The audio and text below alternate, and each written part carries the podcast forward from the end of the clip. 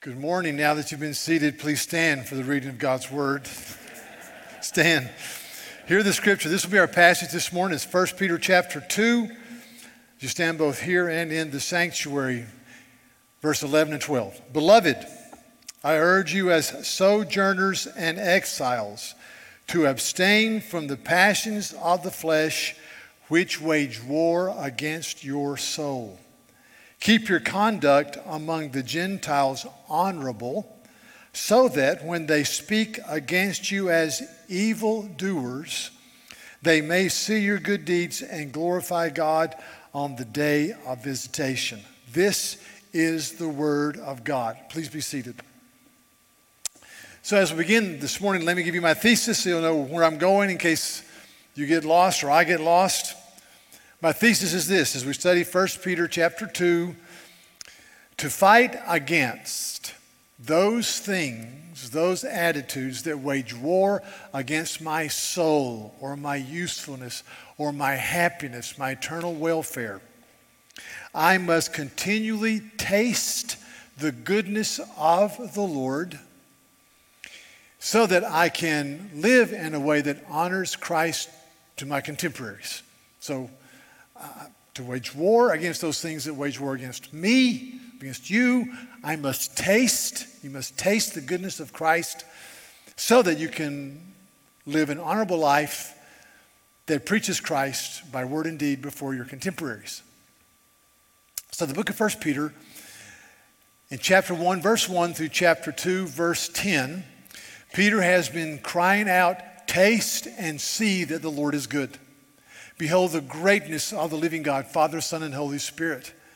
Behold, he is the one who loves you with an everlasting love, who has given you an eternal blessed hope through the resurrection of Christ from the dead. He has given you an inheritance that is imperishable, undefiled, and it will not fade away, reserved in heaven for you. He is the one who, as you as he gives, takes you through trials and difficult times, he will shape your character so that it will result in praise and glory and honor at the revelation of Jesus Christ. He's the one who, is, who has done all of these things, who guards you by his power. You say, how, how can I complete this? He's guarding you by his power, the scripture says. And ultimately, he's the one who has appeared in the person of Christ in the fullness of time, the eternal God became a man. And the Old Testament prophets longed to see the coming Messiah, but they only dreamed of it and spoke of it. But we see it fully. These are things angels stand on tiptoes wanting to look into. Therefore, verse 13, fix your hope completely on the grace to be brought to you at the revelation of Jesus Christ. And so he goes through Behold the greatness of Christ. And now we come to section chapter 211 through chapter 411.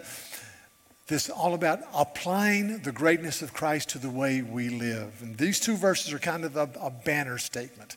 They're kind of an overarching theme for, for this part of the book.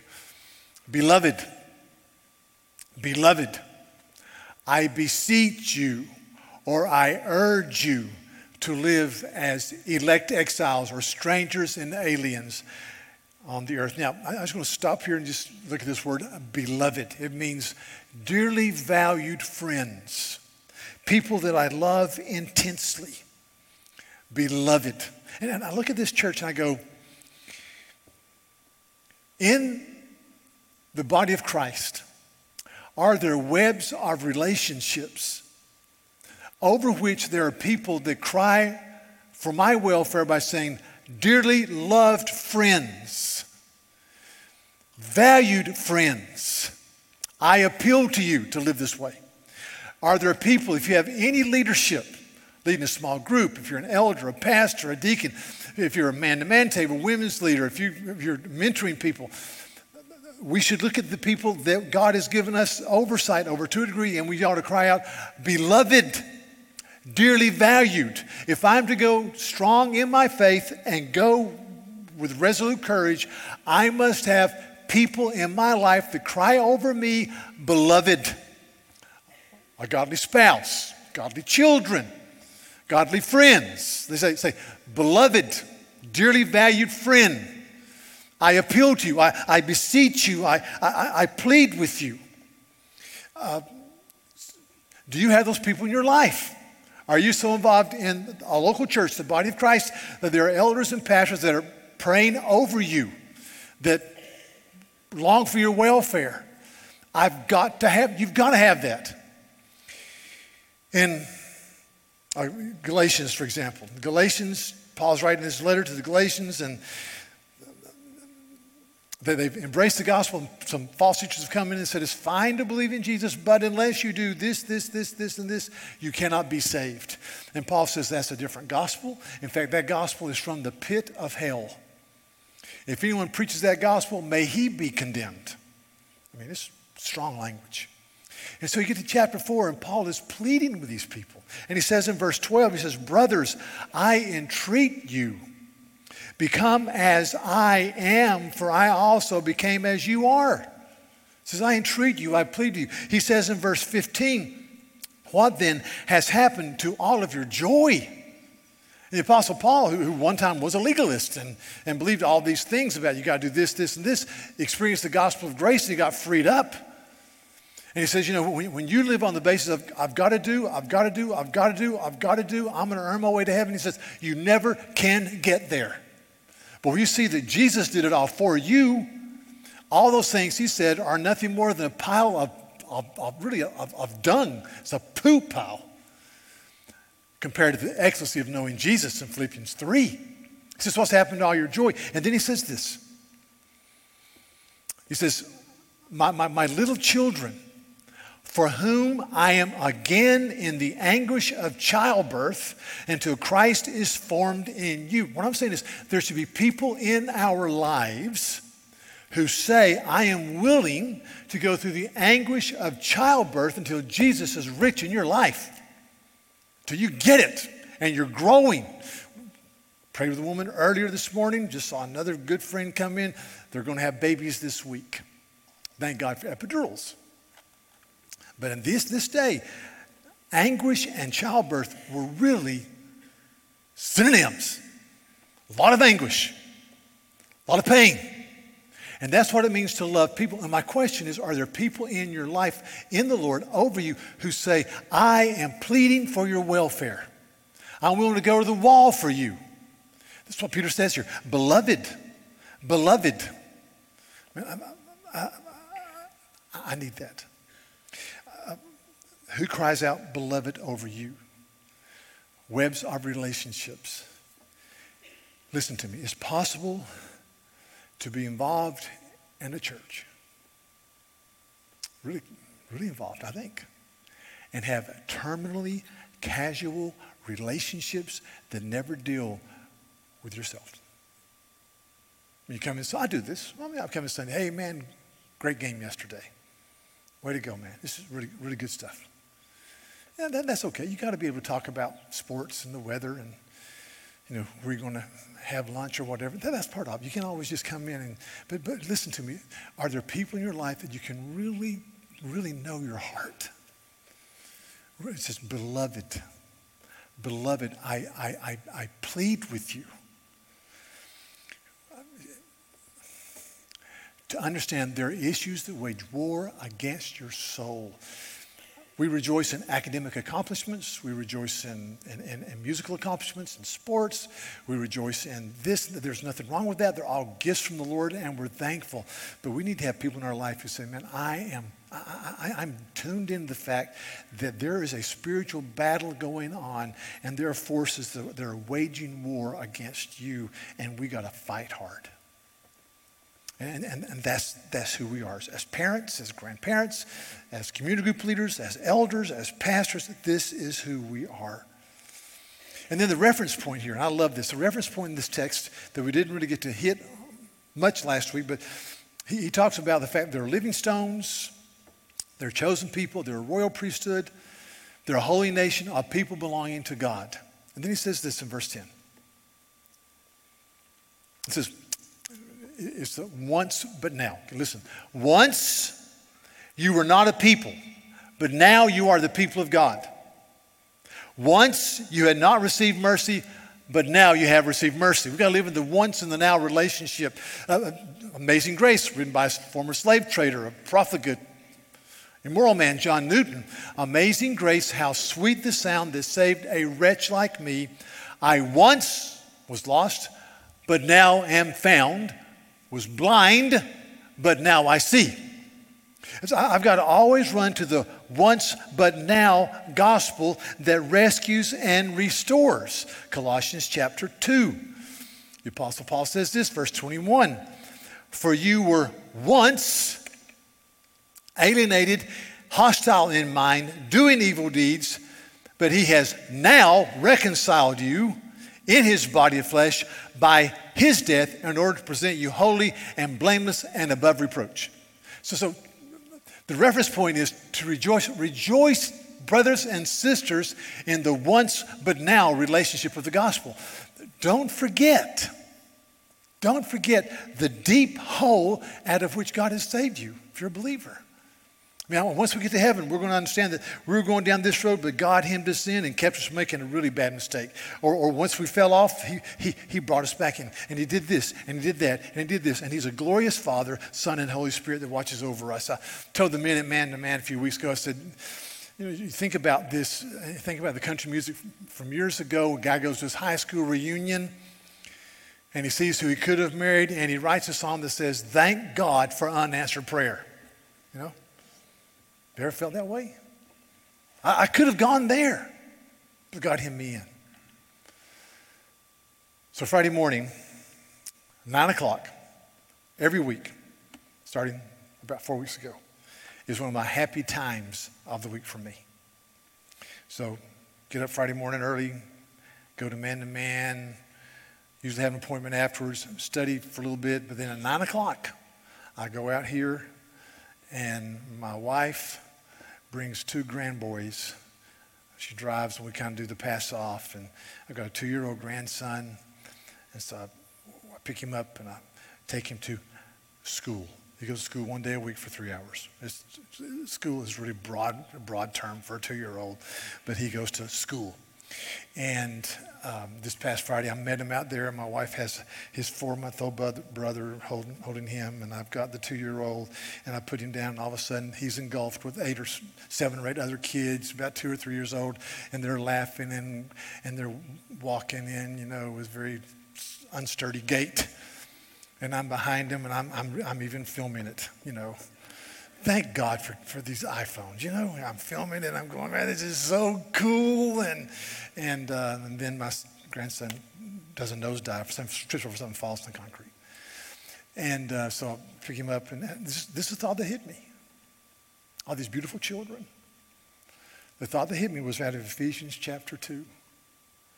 And you were by nature children of wrath How's that for positive thought on Friday morning behind a too much two year olds? Ephesians 2, you were dead in your sins. And you were by nature children of wrath. And I just prayed a prayer as I walked. I said, I said, Father, do not let me ever forget that no matter how beautiful and wonderful these children are, and they're made in your image, and I rejoice in that, they need a Savior to rescue and restore them. They need to know the reality of Christ because they are by nature under judgment because they're sinners. So, so don't, don't ever forget the, the deep hole out of which the Lord saves you. So let's go to the text now. I'm going to answer this question. How do we fight against that which wages war against our souls, against your soul? Number one, again, continuously taste the goodness of the living God.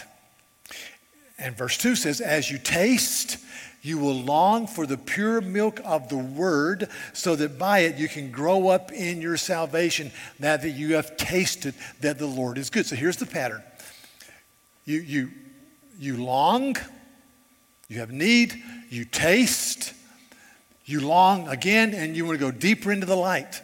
You long and you taste and you long and you taste, and that's, that's what you, you grow. You're, you're, you're, restored, you're renewed. That's, and the question I have as I've read this text, I ask you, are you tasting the goodness of the Lord?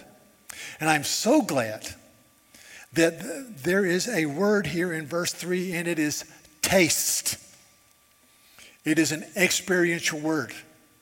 Because it's, it's easy to lose the balance. I mean, sometimes uh, some of us love systematic theology. I love systematic theology. I, I love this stuff. But man, we come to Romans 12, verse 2 that says, Don't be conformed to this world, but be transformed by the renewing of your mind. And so he said, Man, we, we got we to think well. And I said, I say, Amen a thousand times. We got to think well. We got to know the terms. We got to be good thinkers as, as we walk in this culture. Or we go to Ephesians chapter 4, and Paul says that, that you no longer walk as the Gentiles do, verse 17, in the futility of their thinking.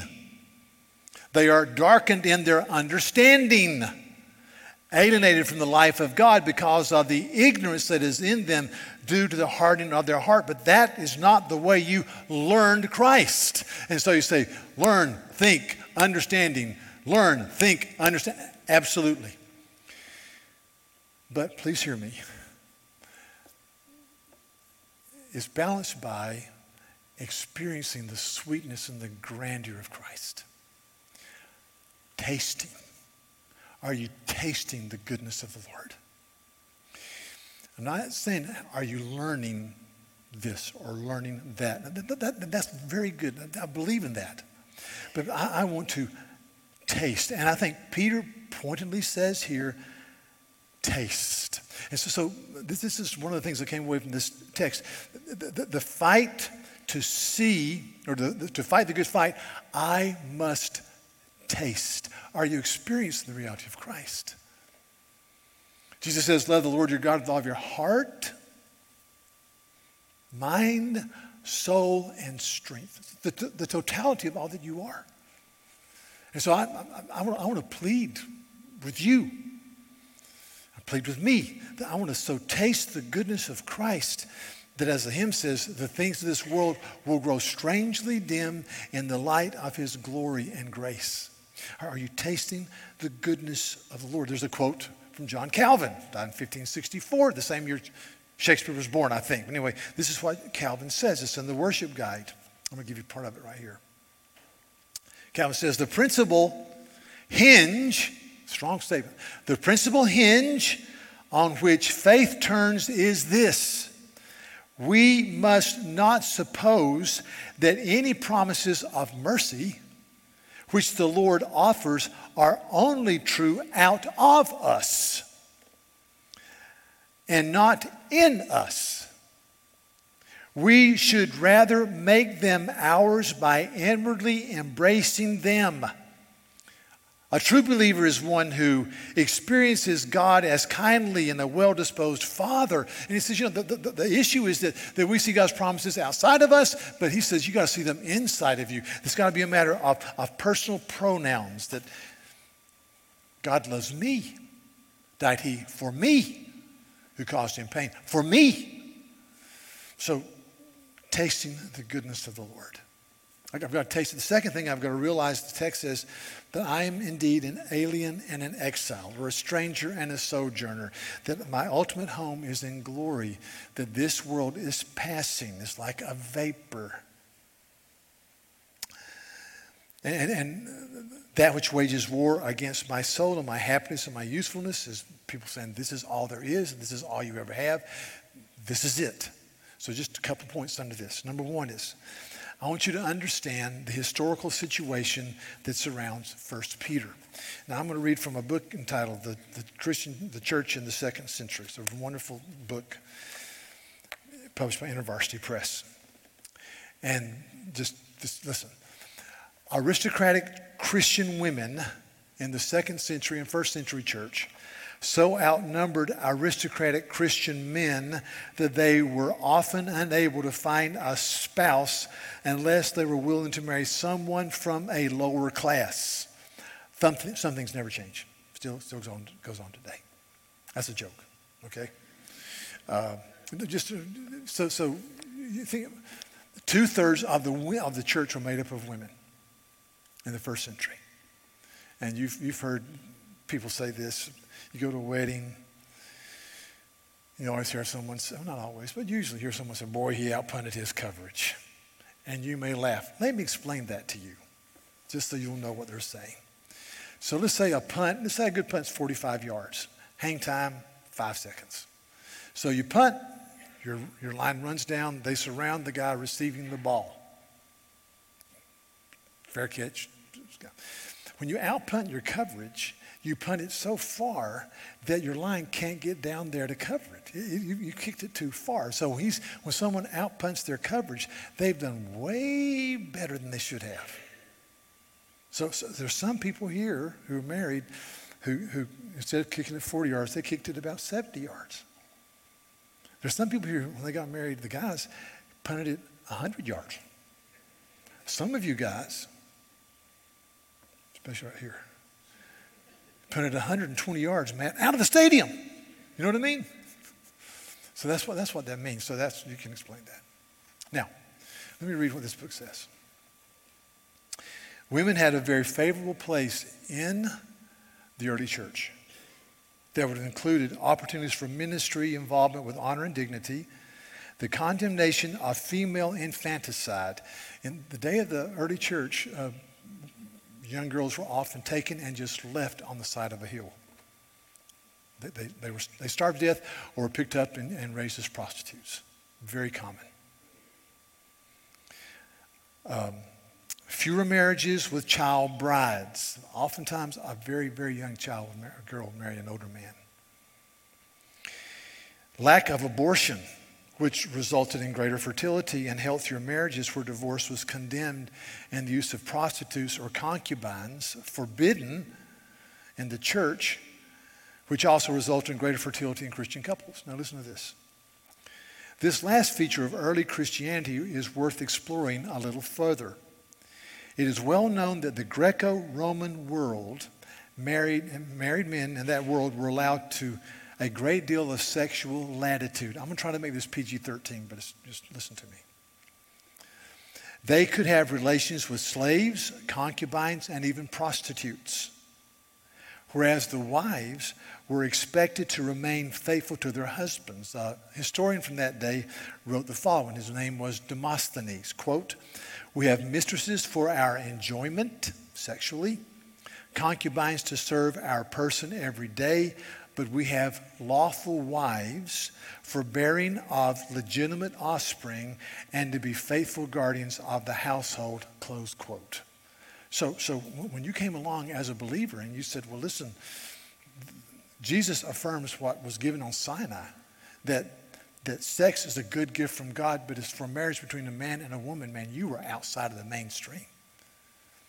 And he gave dignity to women, but these men said, wait a minute, that's not what we signed up for. So, so let me say this very gently, but I want you to hear me. We are approaching living in the same environment that shaped the days of the first and second century. Today in our world, the only barrier between any type of sexuality is mere consent. So we don't affirm the Harvey Weinsteins, of course. But outside of that, anything goes. And that's why I want to look at our young people and they're trying, they're living valiantly for Christ. Man, I want to embrace them, give them a high five, and say thank you. I was on a website this week, and I can't go into detail. It was a conservative website. I'm just scrolling through the news, just scrolling down. And there was an article in there about a married couple and what they did that was perverse, perverted. And I read the article. I, I said to my wife, look at this. And I read the article, and it, it, dealt with a situation that should not be spoken of among adult married people. Just shouldn't be spoken of. It should cause us to blush and be ashamed. And I'm sitting there, and I, I say to Sarah, I said, You know, you're eight years old, and you pick up an iPhone or an iPad, or, and you just this is a conservative website. This is a wild and crazy website, or us. This is a conservative. And you type it in, you scroll down, boom. And I, I thought, we are living in You've got, you've got to be, have people around you who are loving you and encouraging you, brothers and sisters. You can't float into this stuff. Parents, you've got to watch over your kids who's teaching them and coaching them and loving them and mentoring them and, and, and one another. We can't let our, we, can, we cannot let down the watch. I'm pleading with you.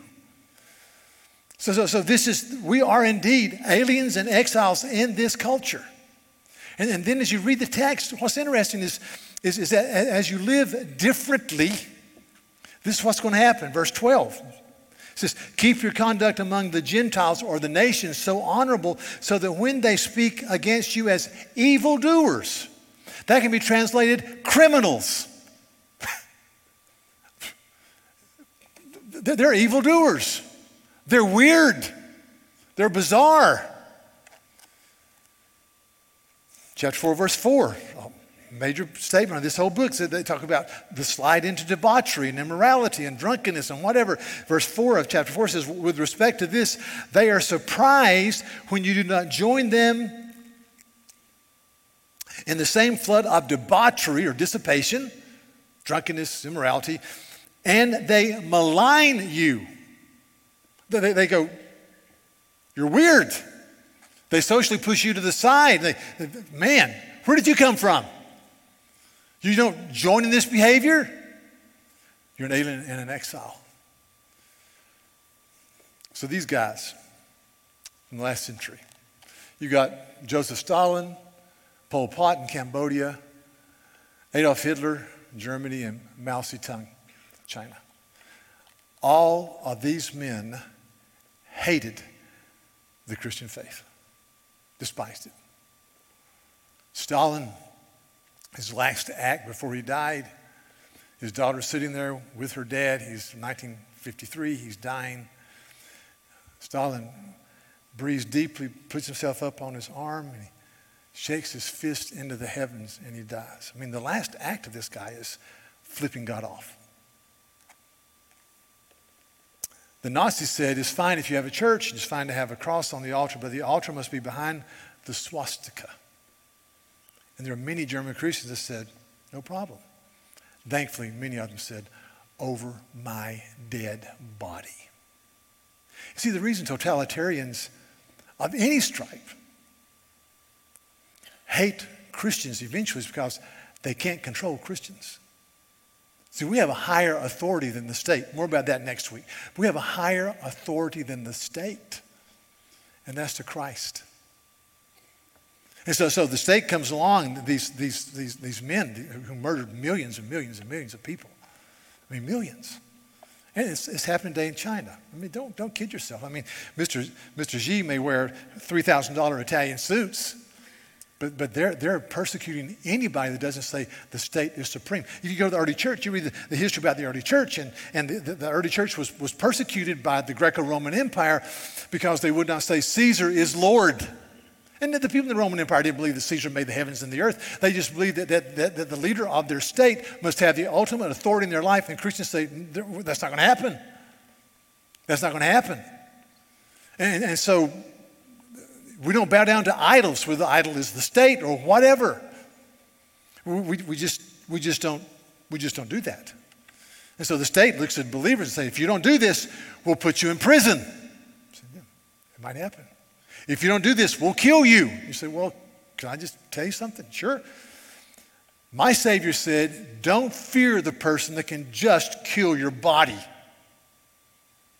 You fear the one who can destroy both body and soul in hell. We have a higher authority than the state.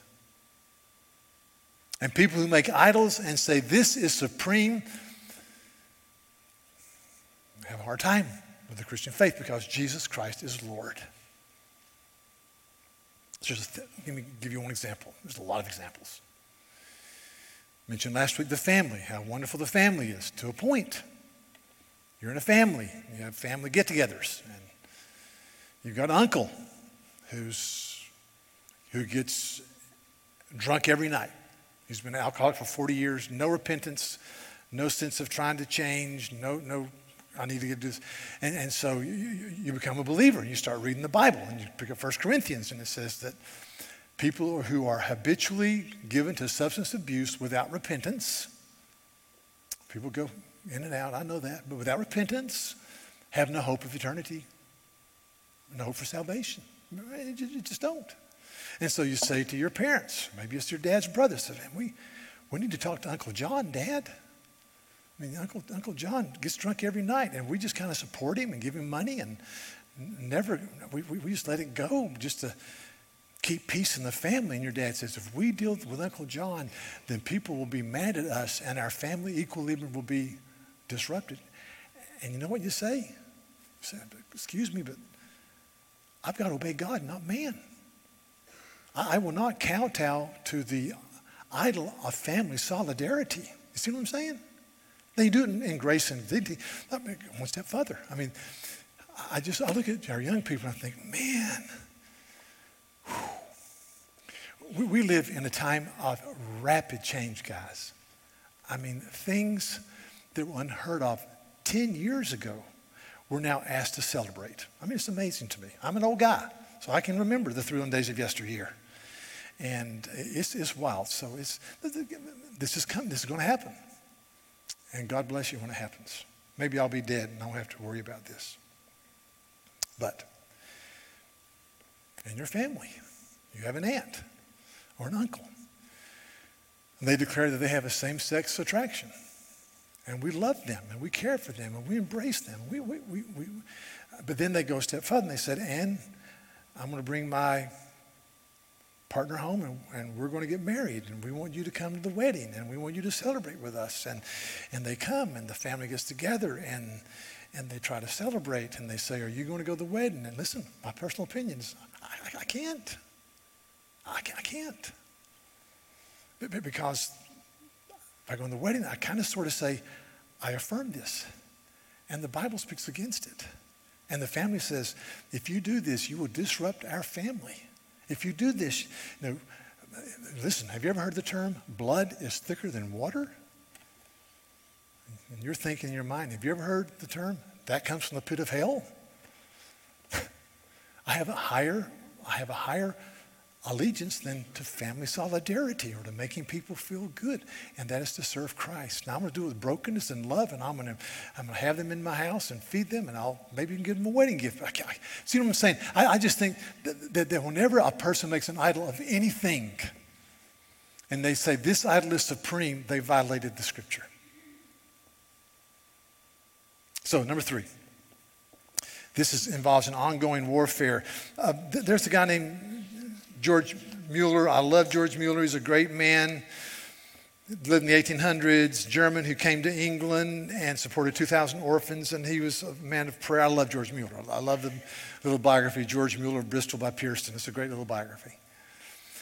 Here's, here's a quote that people give, and I wish George Mueller had not said this because I think he was misunderstood by us, and I'll tell you why. But this is what he said There was a day, there came a day, when I died utterly died to George Mueller.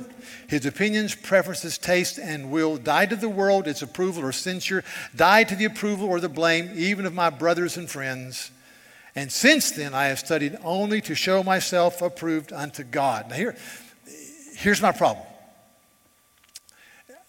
You can read that statement the same. there is a time and experience when you die to the pull of the world and the desire to be loved and liked by people. I don't believe that day ever gets here to get to heaven. I think that you and I will fight not being applauded and loved and embraced by a worldly system. We're going to fight with sin till the day we die. So, what I'm saying is, this is an ongoing warfare. There, there's not a day we say, well, I've, I've arrived. I don't have, I don't struggle with, with uh, being disliked by the guys in my fraternity, gals in my sorority, or the people in my company, or the people I work with. It's no big deal. It's like water off a duck's back. I care what people think and say. I got to be honest with you. I wish I did not. But I do. So I've got to step back and say, Lord, help me. This, this battle, church, is ongoing. It's, it's unrelenting. It never knows an end. Very quickly, there's a cycle here. I was studying Psalm 107, which talks about four different times in this psalm, the psalmist says, I was in distress and. So it's in the worship guide, starting verse 17. Some were fools who lived as if there was no God. Some were fools through their sinful ways, and because of their iniquities, they suffered afflictions. So he said that they denied the existence of God in the way they lived, and they suffered, they suffered for it. Afflictions. Uh, they, they, they loathed any kind of food. I don't know what all this means. They lost their taste for food, they lost their, the joy in life, and, and, and they drew near to the gates of death. So become fools. That describes all of us at times. Many of us are in the fool cycle now. We really are. So, so the fool cycle, verse 19, then they cried to the Lord Jehovah in their trouble, and he delivered them out of their distress. So, fools, you see your distress, you cry, God delivers you. And listen, he delivered them from their distress. He sent out his word and healed them and delivered them from their destruction. So, fools, distress, healing, fools, distress, healing. That's the way God, God restores. It's, it's an ongoing. Brothers and sisters, I have been a fool many times. And I taste my foolishness. And then I said, God, have mercy on me for, for, for, for an unforgiving spirit, for being bitter in my heart, for, being, for lustful attitudes. God, have mercy on me for treating my wife with not great respect, for demanding of her. God, have mercy on me for really not being a good friend. Just restore me. Take your word. See, I prayed this morning with some people. We pray that people would not leave here today unchallenged or not encouraged. See, when you read the word challenged, challenged. Fool, distress, God heals you by his word. It's ongoing. So I, I, look at this, this alien exile issue, this, this thing with the world is ongoing. And then next, next point, number four, we must know the battleground. Go, go through this real fast. You must know the battleground. A, a key verse here is in 1 John chapter 2, verse 15 through 17. The Bible says, Do not love the world or the things in the world. For all that is in this fallen worldly system, in this three broad areas the lust of the flesh, and the lust of the eyes, and the pride of life is not from the Father, but is from the fallen worldly system. And the world is passing away, and also its lusts. But the one who does the will of God abides forever. So here, the, John says, here's, here's the battleground. Broadly speaking, lust of the flesh, lust of the eyes, pride of life. Now, we, we talk a lot, I think, I know I do, about the lust of the flesh. Boom, it's just there. it's just there. Thinking thoughts you shouldn't think, going places you shouldn't go with your eyes or your mind. You, that, that, that, that wages war against your soul. Understood. Lust of the eyes. what's the lust of the eyes? Listen, the lust of the eyes is wanting to have more and more and never being satisfied. The lust of the eyes is you're already in bad debt, but you do you, you, you buy this or this or that with credit card debt at only 19.5% interest, and you never can climb out.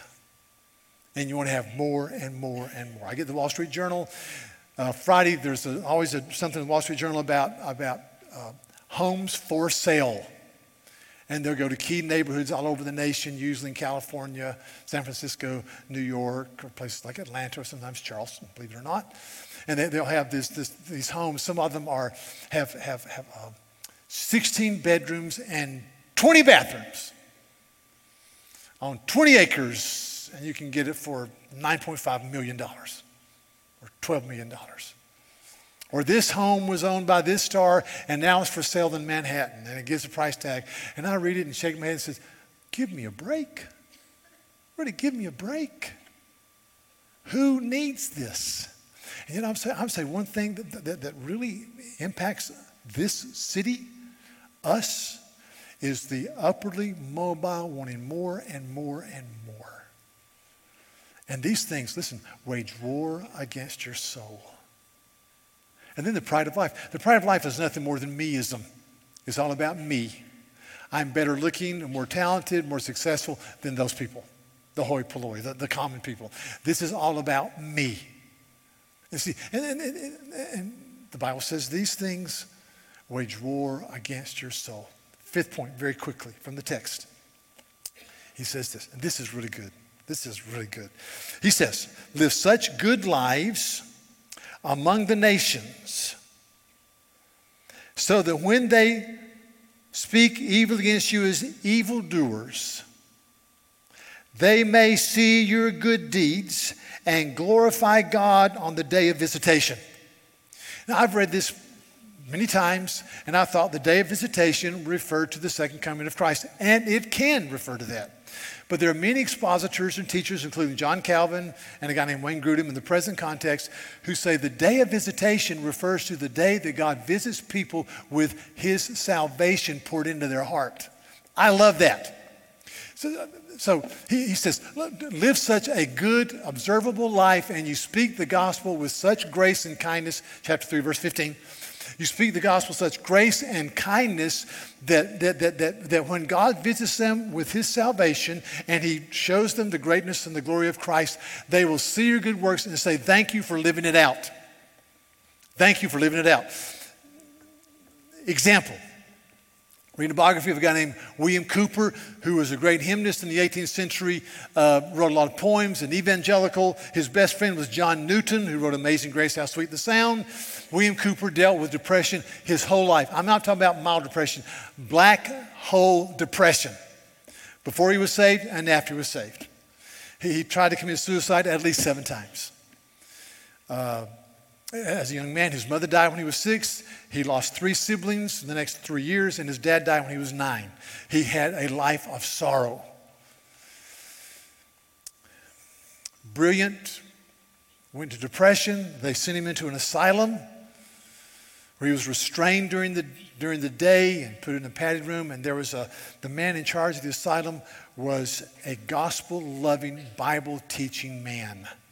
And he would sit with William Cowper and he would read the Bible to him. And he would talk about the promises of Christ. And he, William Cowper would go into a cell and there would be an open Bible laying on his bed with a piece of paper pointing to a particular verse. And this guy kept speaking of Christ. And, and then Cowper, here's his testimony. This is beautiful. He said, As I heard the words of my friend, and as he spoke of the richness of Christ and the forgiveness of sin, my mind went back to conversations I had years before with my cousin about the goodness of the gospel of Christ. And I believed. Hear that? I believed. So this you, you live and you preach in such a way that people hear the gospel in your mouth and by your actions. Example, you go out to eat today and there's a wait person there, wait staff, and they're taking your order. And you start, the, a lot of people there, so they're talking to you, and, and you go, hey, I, can I ask you a question? I said, sure. He said, uh, we're talking about a spiritual person. What is a spiritual person to you? You go, oh, wow, good question. A spiritual person would be somebody who is really in touch with eternity. So, oh, that's a pretty good answer. Can I tell you what I believe a spiritual person is? Yes, we believe a spiritual person, biblically defined, is someone who understands that Jesus Christ is God in the flesh, and he lived a perfect life and died on the cross for our sins. Fulfilling the Old Testament sacrificial law, if you want to go into that, because the Bible says, For God so loved the world that he gave his only Son, so that whoever believes in him will not perish but have eternal life. If we believe that Jesus died on the cross for our sins, we have eternal life. And that's, that's the way you, you make, you, you, you're saved. You have a relationship with God. And your wait staff goes something like this. You know, my grandmama taught me that. My grandmama took me to something called Vacation Bible School. I just kind of dismissed it, but I've been going through a hard time lately, and what you just said makes sense. God opens the heart. God opens the heart. And what I'm saying to you is, is don't ever give up. Someone, I'll tell you this, went to school with a bunch of guys that I, I became a believer in my freshman year, got really involved and really kind of jumped in. Invited people to Bible study, talked about Christ. Some people made fun of me. Oh, here we come, here we go again, here we go again, that type thing. 15, 20 years later, I get a phone call. You know, Buster, I believe the gospel. I've become a Christian. Said, Praise God. See, it doesn't return void, is what I'm saying. The, glorious statement in this passage, is: listen, he says, live a life that speaks of Christ and teaches Christ in such a way that when, on the day of visitation, when the Holy Spirit comes down and, and, and, and ministers to them, they will say, you know, that person really spoke it out and that person really lived it out. Man, go for it. Go for it. We know that, that sometimes, uh, usually a person believes the gospel, they say, the 23rd to 35th time they hear it. So this today may be the third time you've heard it. So I'm telling your friends sitting around you, said to them today again, that's four. Next Tuesday, five. Wednesday, seven. Get going. Just keep on going. Because God's word is powerful. Beloved, I beseech you, by the mercies of God, to understand you're to live as aliens and exiles so that you can present Christ to those around you. Let's pray. Lord, thank you for the day and for the simple reality of opening the Bible and understanding what it says. So teach us and show us yourself in power and grace. Lord, I, I pray for all of us that we have friends and coworkers and classmates and, and, and folks in our neighborhood that don't know you. I pray that we would be consistent in loving and caring and opening our homes and opening our lives and just loving folks and speaking Christ when we're around them. So thank you for that and thank you for the mercy of the gospel. Thank you for, for saving us. Thank you that we once were not the people of God, but now we are. We once were blind, but now we see. Once we were not receive, recipients of mercy, but now we are because of Christ, in whose name we pray. Amen.